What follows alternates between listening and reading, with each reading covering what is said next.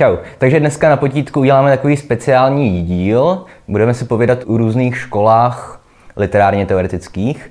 Tohle je sice znalost, kterou budete spíš potřebovat, pokud se třeba chcete hlásit ke studiu bohemistiky nebo aspoň učitelství českého jazyka. Ale pokud něco z toho řeknete u maturity, tak vám garantuju, že tu maturitní komisi vystřelíte na měsíc. Já bych chtěl jenom v rychlosti schrnout základní myšlenky různých literárně teoretických škol. Upozorňuji dopředu, že to budu velice, velice, velice zjednodušovat. Pokud studujete na vysoké škole češtinu, tak tohle video si vůbec nepouštíte, protože by vám to potom u zkoušky neprošlo. Takže Literární teorie vznikla, dá se říct, teoreticky už v antice. Zabývali se jí trošku Platón a taky Aristoteles, který napsal dílo Poetika. Nicméně ve skutečnosti pravá literární kritika, která přistupuje k textu vědecky, začíná se konstituovat až na konci 19. století. První významný směr byl tzv. pozitivismus. Pozitivismus znáte i z jiných vědeckých oborů, ale v literatuře se projevoval tak, že ty vědci zkrátka jenom se snažili pozbírat co nejvíc informací o tom autorově a o tom díle. A oni potom pomocí těch informací o autorově životě se snažili vykládat jeho dílo. Takže když jsem mluvil minule o tyrolských elegích, tak klasický pozitivista by přišel, přečetl by si Havlíčkův životopis, jeho deníky a pak by říkal, no a tady on píše o tom, jak prostě po té cestě do Brixenu se mu stalo tohle a proto v tom díle je to napsáno takhle a takhle. A nic jiného pozitivistu nezajímá, jenom prostě informace, které sbírá a hromadí. Abych dal nějaký příklad, nejznámější český pozitivista byl asi profesor Arne Novák, že syn spisovatelky Terezy Novákové. Rodák jsme rodné Litomyšle. Druhý zajímavý způsob nazírání na literárním dílo vzniknul v Rusku a tomu se říká formalismus. Ty ruští formalisté, nejznámější asi Viktor Šklovský, těm bylo víceméně jedno, jaký je obsah toho díla, ale zajímala jenom formální stránka. Mimochodem autor je nezajímal vůbec, bylo jim jedno, kdo napsal kterou knížku. Takže je zajímala jenom prostě forma toho díla. E, u formalismu je dobré vědět dva termíny, a sice literárnost, to znamená, že oni zkoumali čím se liší literární text od textu, který není literární, a potom ozvláštnění. To znamenalo, že ozvláštní byl nějaký způsob, kterým ten spisovatel dokáže překvapit toho čtenáře, nějak ho vyvést z míry. Školovský uvádí jako nejlepší příklad ozvláštnění jednu povídku od Tolstého, kde zjistíte, že tu povídku nevypráví člověk, ale kůň. No, to je, myslím, že tady to je pěkně self-explaining, že zkrátka je to zvláštní, protože to je kůň to pak můžeš celý vystřihnout, protože to je self-explaining. Takže. takže to máme pozitivismus, ten fungoval všude v Evropě. Potom ruský formalismus, ten samozřejmě ovlivnil hodně celou literární vědu 20. století. K tomu se dostaneme. A potom v Británii velké tam se objevil zajímavý způsob myšlení o literatuře, kterému dneska zpětně říkáme nová kritika. Noví kritici vycházeli z, teoreticky z děl T.S. Eliota, ale první, řekněme možná i předchůdce nové kritiky, byl profesor Ivor Armstrong Richards. Ono česky se mu říká zkrátka E.A. Richards. Eh, ten byl zajímavý v tom, že on opět praktikoval něco, čemu říkáme dílocentrismus. To znamená, že mu byl úplně jedno, kdo napsal které dílo, zajímalo ho jenom to dílo samotné.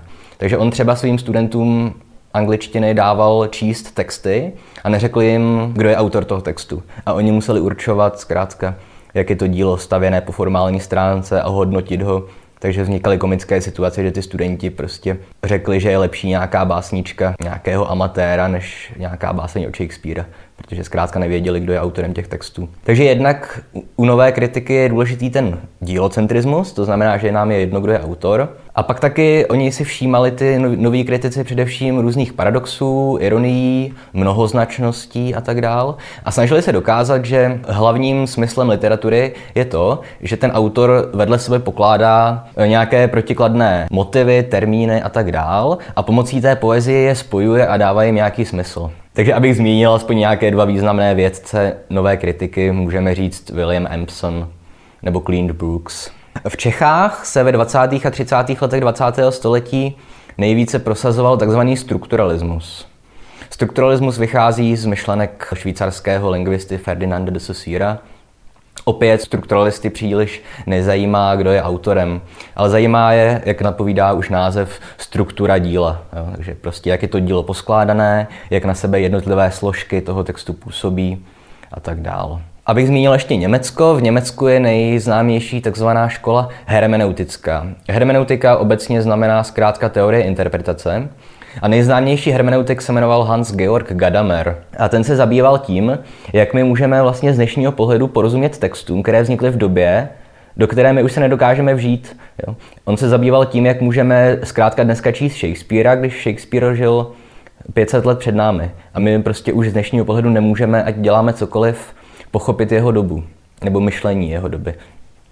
A proto Gadamer zavedl termín, který česky ho překládáme jako splývání horizontů. Originál krásné německé slovo Horizonsverschmelzung. A to splývání horizontů spočívá v tom, že Gadamer prostě říká, že my musíme rezignovat na snahu pochopit přesně, co chtěl autor říct, ale my musíme to jeho dílo snažit vyložit z našeho dnešního úhlu pohledu.